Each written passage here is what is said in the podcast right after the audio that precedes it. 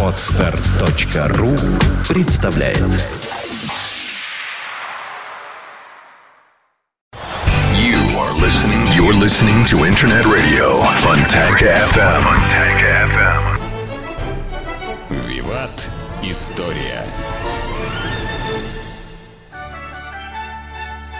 Добрый день, вы слушаете радио Фонтанка FM. В эфире программа «Виват История». Программа выходит при поддержке компании «WestCall». «WestCall» всегда на вашей стороне. В студии автор ведущей программы Сергей Виватенко. Добрый день, Сергей. Здравствуйте, Саша. Здравствуйте, дорогие друзья.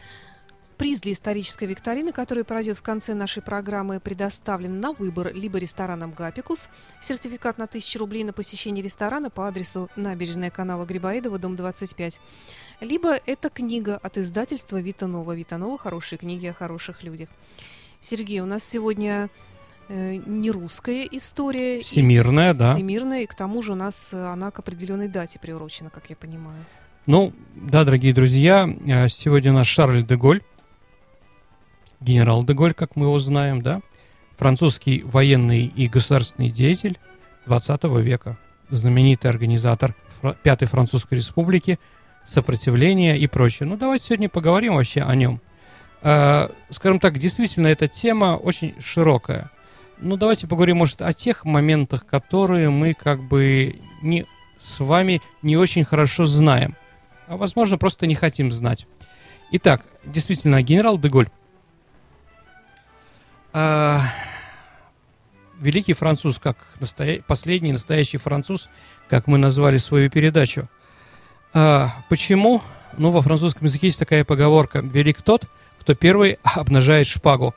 А, действительно, в 40 году, во время начала Второй мировой войны, именно он эту шпагу поднял вместе с Лотаринским крестом и начал сопротивление.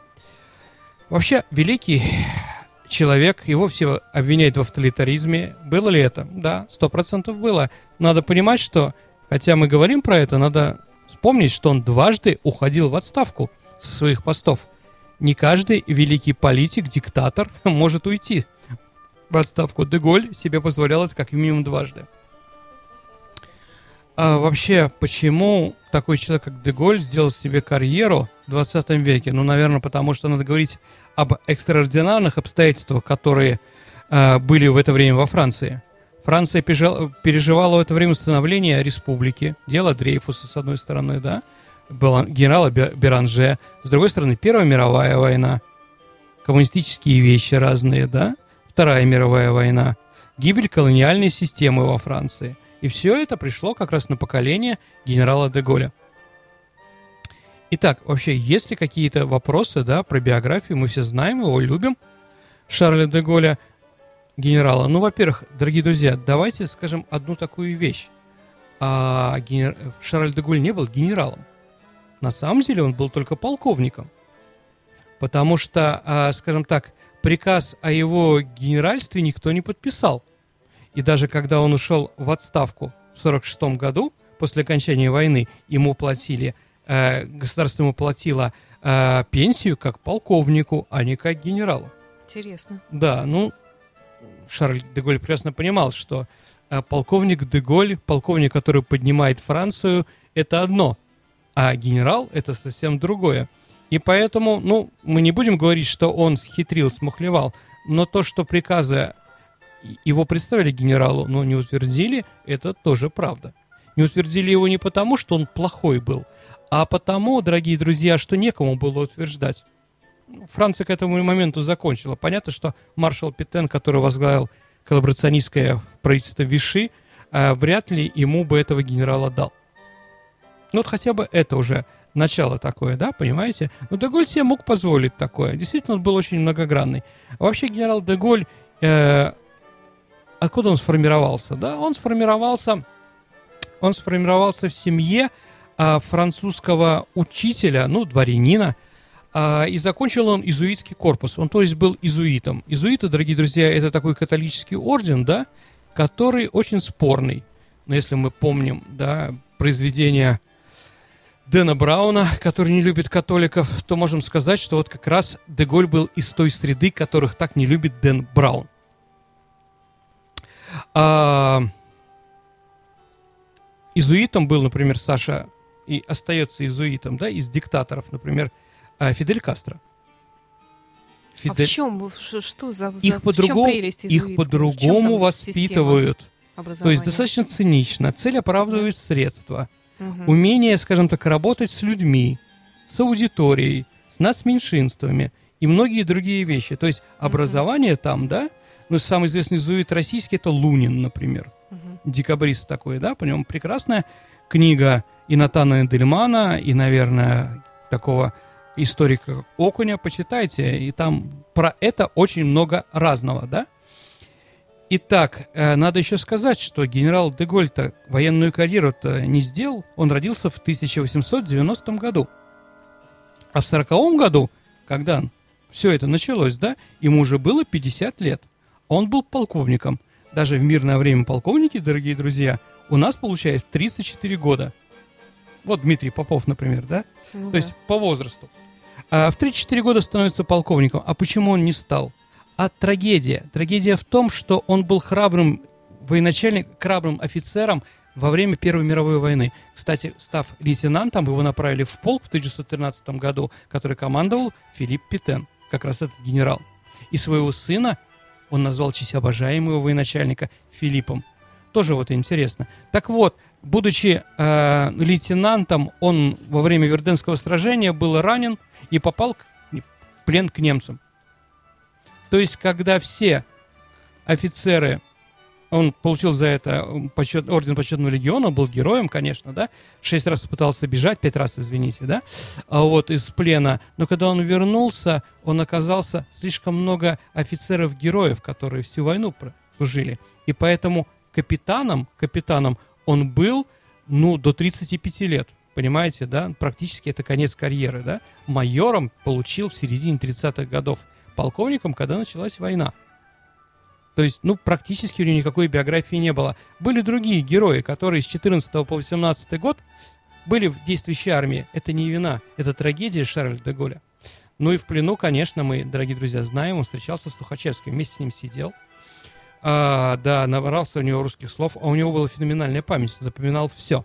Например, когда приехал Хрущев в 59 году в Париж, и они встречались, то Деголь пропел ему на русском языке из-за острова Настеж, на простор речной волны. А, вот, откуда он узнал? Как раз вот от своих пленных русских офицеров, которые были с ним в Ингольштате. Это в Баварии была тюрьма для тех, кто бежал, все время бегает э, из концентрационных лагерей. Тухачевский смог бежать. Деголь не смог бежать. Тоже интересная судьба, дорогие друзья. В следующий раз Тухачев... э, они больше не виделись. Не... Нет, они виделись. А, скажем так, в следующий раз пересеклись в жизни во время русско-польской войны, советско-польской войны. Тухачевский бежал на Варшаву, маршировал, а Деголь был как раз прикомандирован к польской армии, и он разработал контрудар под Ложм- Ломжей, который закончился для, для, русской, для Красной Армии плачевно. Говорят, что вроде, да, они встречались в 30-е годы. То есть была встреча ветеранов арестантов концентрационных лагерей немецких в 1936 году или в 1935, и в это время маршал Тухачевский был в Париже. И он как раз зашел, а, все Тухачевского называли Тухи, а его, э, господи, командором называли. И вот он, привет, командор, сказал он, привет, Тухи. «А, я твои читал книги, сказал Тухачевский. Ну, опять-таки, есть такая версия, да? Вот, они очень интересные. Ну, как вижу, ты только майор, а я маршал. По-другому потом получилось, конечно, судьба одного и другого. Итак, э, Деголь в мирное время, в мирное время он был не просто военным, он еще заигрывал с политиками. Это вот тоже его разница такая, да? Он мог давать интервью газетам. То есть он был достаточно известен в народе офицер. Но не подвигами, а именно по своим взглядом на что-то. И когда... Да, это ему очень помогло. И его назначили, когда война началась, в 1939 году он был командующим единственным во Франции танковым полком. То есть танки, он вместе с Гудерианом, эти было два человека, которые считали, что танки в будущей войне будут главные. Во Франции танковый полк был только один. Война началась. А, как, кстати, вспоминает, пишет в своих воспоминаниях сам Деголь, с одной стороны, с другой стороны Гудериан.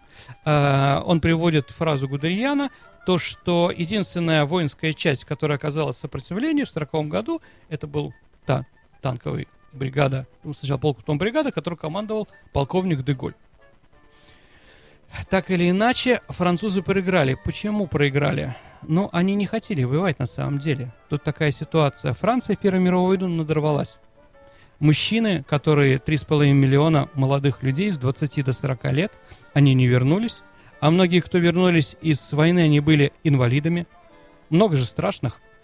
Инва... В то время было людей, да, с культями, без лица, без челюсти и прочее, прочее. Многие было психологически подорваны. Помните «Потерянное поколение»? Гертруда Штайн, Хемингуэй, Ремарк. Вот все это поколение, которое по-другому увидело жизнь. И поэтому не французские капиталисты, которые посчитали, что лучше предать родину, чем заставить, чтобы, ну, типа того, что сейчас происходит там с Ренатом Ахметовым, да, ну, сохранить свои, э, свои заводы, чтобы их не бомбили, не национализировали и прочее, да, лучше как бы, да, лучше договориться с немцами. Вот они договорились так или иначе, но Деголь не договорился. Деголь продолжал воевать. Он уехал он уехал в Англию, где 18 июня 1940 года его впервые о нем узнала французская нация. В его воззвании ко всем французам, Тулиза, Тули Францез, знаменитая, он начал, он сказал, что хотя мы капитулировали, мы продолжаем воевать. И вот под призыв Деголя, вот это, кстати, фотография очень хорошая как раз, да, вообще он выступал, э, выступал пять раз в неделю по радио Французы его за это время очень хорошо услышали. А, так вот, за это время от 7 тысяч французов, которые были в Англии на 40 год, когда он собрал, да, под своими знаменами, а вскоре там было уже 70 тысяч. Это уже была какая-то сила. Притом Деголи не воспринимали. Еще раз говорю, он себя называл генералом, остальные этого генералом не называли. Да, он был полковником, там был маршал Жиро, там, адмирал Дарлан, более известные люди, которые могли возглавить, да, но как политики они были, конечно, уступали Деголю. Деголь, как политик, был всегда. То есть даже в, среди курсантов один раз к нему подошел Сензизарис, такой же, как он, говорит, он Шарль, я вижу, что у тебя будет великая биография. Но вместо того, чтобы отшутиться, Деголь сказал, да, я тоже в этом уверен. Я тоже в этом уверен. Вообще, если говорить о Деголе, кто он такой как политик, как философ? Конечно, это он представитель такого Анри Берсон, Бергсон, знаменитый, э, знаменитый французский философ. Что он говорит, Бергсон, да, кстати, они были, они были знакомы, и всегда, когда руководил Деголь э, с Францией, да, он всегда, или армией, он всегда на это опирался. А первое, то, что есть различные классы. Есть люди, которые должны руководить страной, другими, да, а есть те, кто подчиняться. Ну, как в Чечне, волки и овцы, да. А, значит, да, и второе, конечно, это интуиция.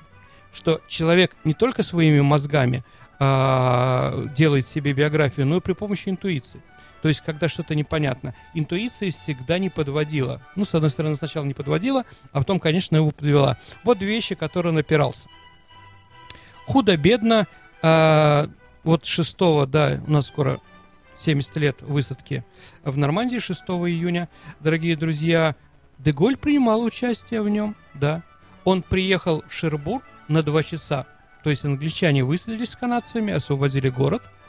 Деголь приехал, нашел балкон, с него он выступил, сказал, что Франция будет сражаться, после чего уехал в Англию надолго.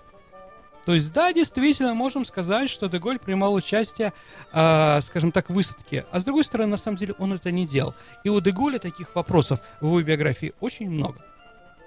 Так или иначе, действительно, он победитель, он пытался сформировать правительство, но его, вот еще надо сказать, да, когда он в 1944 году пришел к власти, он сделал то, что мы сейчас с вами, ну, как бы историки, или вот просто люди, которые что-то говорят про Францию, он придумал миф. Он придумал фильм, миф о сражающейся Франции, что французы здорово воевали, что они все время были в сопротивлении, le résistance, макизары – свободная Франция, борющаяся Франция и так далее и тому подобное. Не было это, дорогие друзья.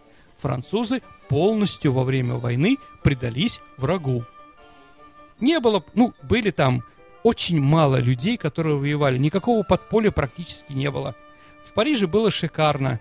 Жан Море это играл, играл в театре, Ануй ставил спектакли, Эдит Пиаф пела свои песни, Пикассо рисовал картины – и прочее, да, никто ничего не делал. Французские женщины предавались любви с немецкими офицерами.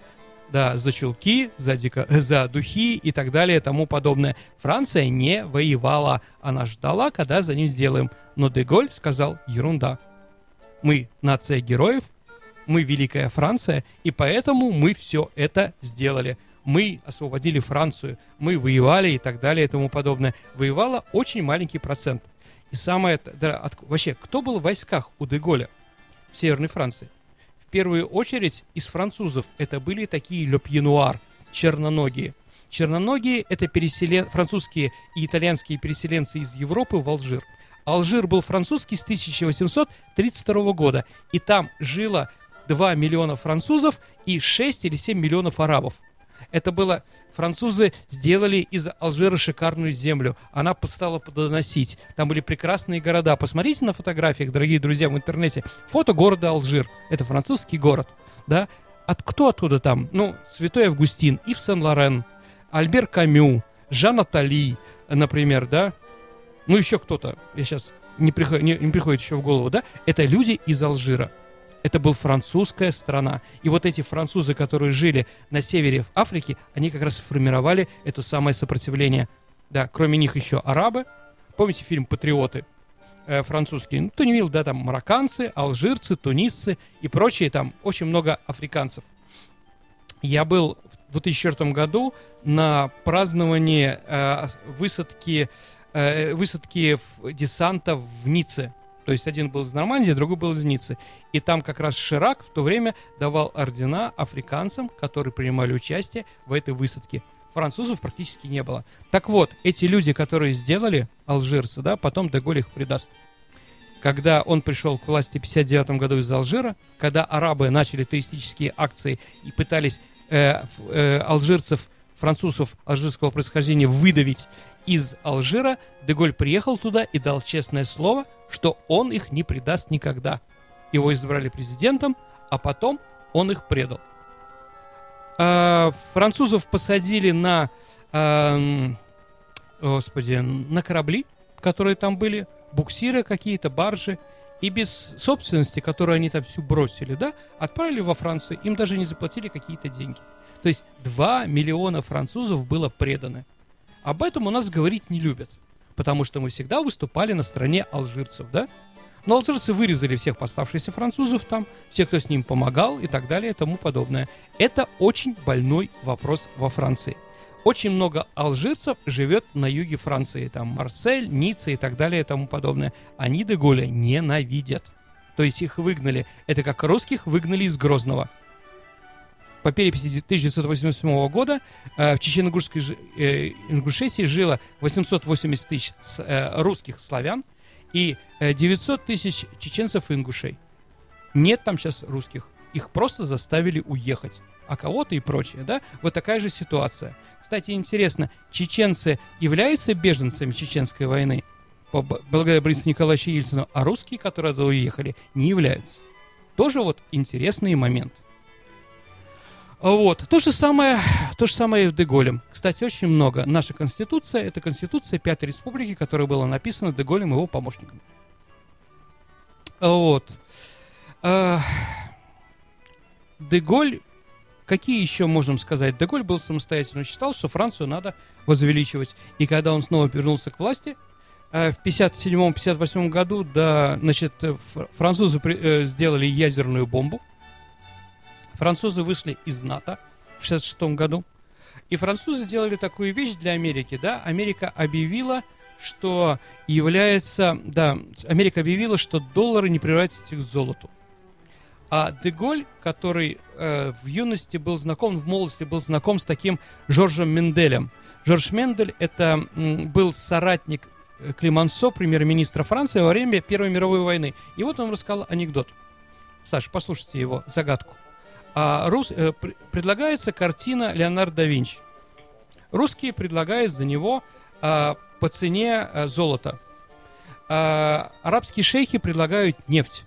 А американцы предлагают доллары, при том в два раза больше, чем предлагают те и другие.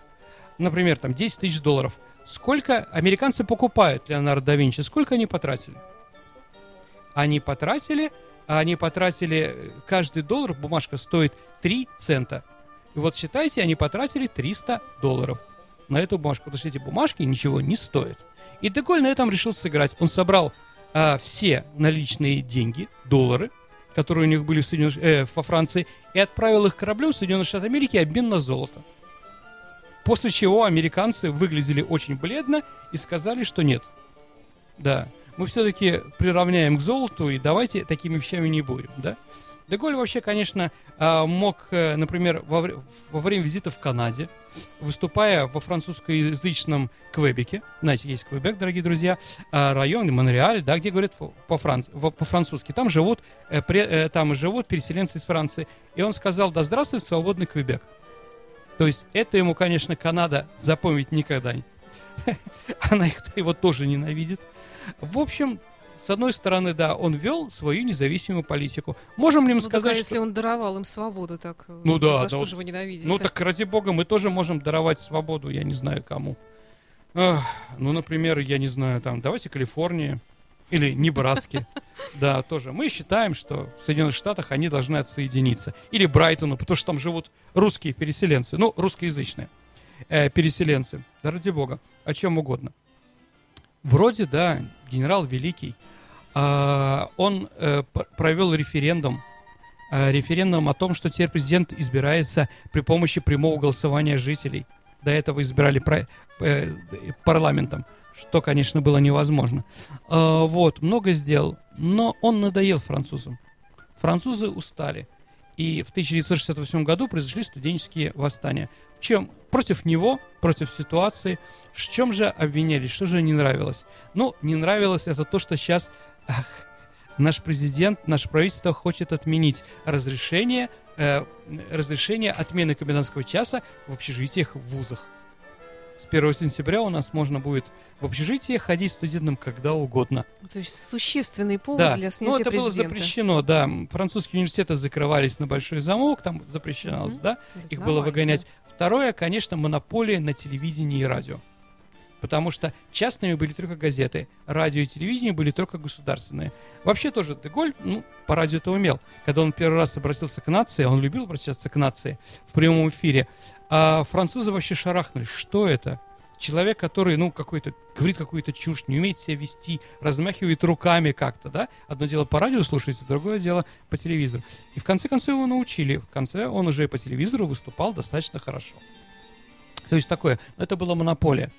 С другой стороны, конечно, борьба между трудом и капиталом, все эти вещи привели к всеобщей забастовке, к восстанию студентов, да, который возглавлял, кстати, немец, Кон Бендит то есть студенческие демонстрации в Сорбоне руководил, я не знаю, избрали сейчас вот его, но до этого он был депутатом Европарламента, немец, который вот руководил во Франции всеми этими вещами. Что надо сказать еще в плюс, наверное, Деголю, да, и Деголь, в конце концов, ушел в отставку. Но он ушел в отставку после того, как эм, референдум о том, что Сенат должен э, Верхняя палата парламента должна руководить спорами между э, трудом и капиталом, люди отказались. Но это был на самом деле референдум в пользу Деголя или нет. Он просто надоел. И генерал ушел. Действительно ушел в отставку. Он еще год прожил в Колумбье де Дозеглис. Это в Шампане, но это ближе к Лотарингии. Но вообще, конечно, Деголь считается фламандцем, но жил всегда, э, извините, не фламандцем, да, из Фландрии, э, но жил он всегда в, Лота, в Лотарингии, то есть он тоже лотаринц. Лотарингия это такой район, который это мускулы Франции, которые дан, дали э, стране Раймона Понкаре, э, маршалу Удино, Жанну Дарк и того же самого Деголя. И он там похоронен, похоронен под Лотаринским крестом, который был символ его сопротивления. И Жорж Помпиду, хитрый интригант, который был его как бы дофином, как его называли, в конце концов он его свалил. Он со слезами сказал, господа, Франция овдовела. Действительно ушел хозяин – последний великий француз. Потому что все остальные президенты, которые были, на, вели, на величие Франции, конечно же, не тянут абсолютно. Особенно два посредних Саркози и особенно Оланд со своими делами. Увы, во Франции политиков, ну, единственный политик настоящий, это Мария Ле Пен. Конечно, это вот руководительница, да, да руководительница крайне правых. Угу. Она действительно личность, она пытается что-то сделать что и выгодно французам, а не какой-то социальной группе и прочее. Вот. О Деголе можно говорить много А и У меня еще такой вопрос во- возник вот о взаимоотношениях Франции времен Деголя Мгм. с Советским Союзом. Да, дорогие друзья, это правильно, это хороший вопрос на самом деле. А Сталин, э, Деголь любил Сталина, поклонялся Сталину, хотя, конечно, не мог его коммунистические вещи сделать, но как диктатор диктатора, да, он мог понимать. А, и Сталин разрешил Франции, Англии и Франции было против, быть четвертым по разделе Германии, четвертый сектор, чтобы они подписали мирный договор, да, капитуляцию. Маршал Дератор де Терси подписал, да. Почему? Э, с одной стороны, потому что, ну, скажем так, Франция это не была сильная. Да, дорогие друзья, Сталин не сомневался, он был уверен на 100%, что в выборах во Франции, первых выборах после военных, победят коммунисты во главе с Марисом Торезом. Поэтому, как бы давая Деголю такие права, он считал, что это просто будет еще один союзник в борьбе против Англии и Франции. Но Марис Торрес проиграл выборы. Да, они набрали 38%, гон- 38% голосов. Марис Торрес стал вице-премьером, но большинство он не получил. То есть все эти э, весты, которые дал ему Иосиф Виссарионович, да, они для Иосифа Виссарионовича плюсов не принесли. А отношения у нас действительно хорошие, да, с Францией. Всегда были. Потому что мы не граничим с друг другом. Но Нечего делить. да, да, но, наверное, все-таки надо в первую очередь дружить с Германией, чем с Францией. Но это мое личное мнение. Ну что ж, тогда переходим к нашей исторической викторине. Да, дорогие друзья, в прошлый раз у нас был военный коммунизм, и мы задавали вопрос, а в какой стране в середине 70-х годов тоже политика внутренне называлась военный коммунизм, да? Как там? Великая, могучая, никем не победимая, страна моя Кампучия, ты самая любимая. Это Кампучия, Камбоджа, генерал Да. Пол, Полпот и Йенг Сари, не генералы, да, а коммунисты, да, они уничтожили громадное количество людей, и то, что они делали, они называли военным коммунизмом. Есть у нас победители, Саша? Да, Дмитрий, правда, он не написал свою фамилию. Номер телефона начинается на цифры 8 910 58 Вот, и так далее. Я не знаю. Ну, Пожалуйста, Дмитрий, Дмитрий, если что, будете в ознакомьтесь, да, Питере, да, приходите в наш ресторан. Ознакомьтесь с правилами получения приза, и э, мы с вами свяжемся объясним Мгм. тогда, как что. Да, а сейчас, дорогие друзья, вопрос, а, как, значит, в Париже есть площадь имени Шарля де Голля, где находится Триумфальная арка. Она была названа во время смерти в 1970 году. А как называлась площадь Шарля де Голля до того? До переименования. Да? Ваши ответы можно оставлять на нашем сайте фонтанка.фм в правом э, в правой половинке справа от картинки из студии. Там есть э, появится сейчас такая специальная форма вопрос программы «Виват История» от сегодняшнего дня. Нужно нажать кнопочку «Прислать ответ» и не забудьте там представиться, указать номер вашего телефона для связи. Имя и фамилию обязательно указывайте. Я напомню, что приз для исторической викторины предоставлен э, на выбор рестораном «Гапикус». э, Сертификат на 1000 рублей на посещение ресторана по адресу набережная канала Грибоедова, дом 25. Либо это книга, книга издательства Витанова, Витанова «Хорошие книги о хороших людях». И напомню, что программа «Виват Истории» выходит при поддержке компании «Весткол». «Весткол» всегда на вашей стороне. В студии был Сергей Виватенко. Большое спасибо, Сергей. Не что, дорогие друзья. До встречи До через встречи. неделю. До свидания. You are listening. You're listening to Internet Radio Fontanka FM. Fontanka FM. Скачать другие выпуски подкаста вы можете на podster.ru.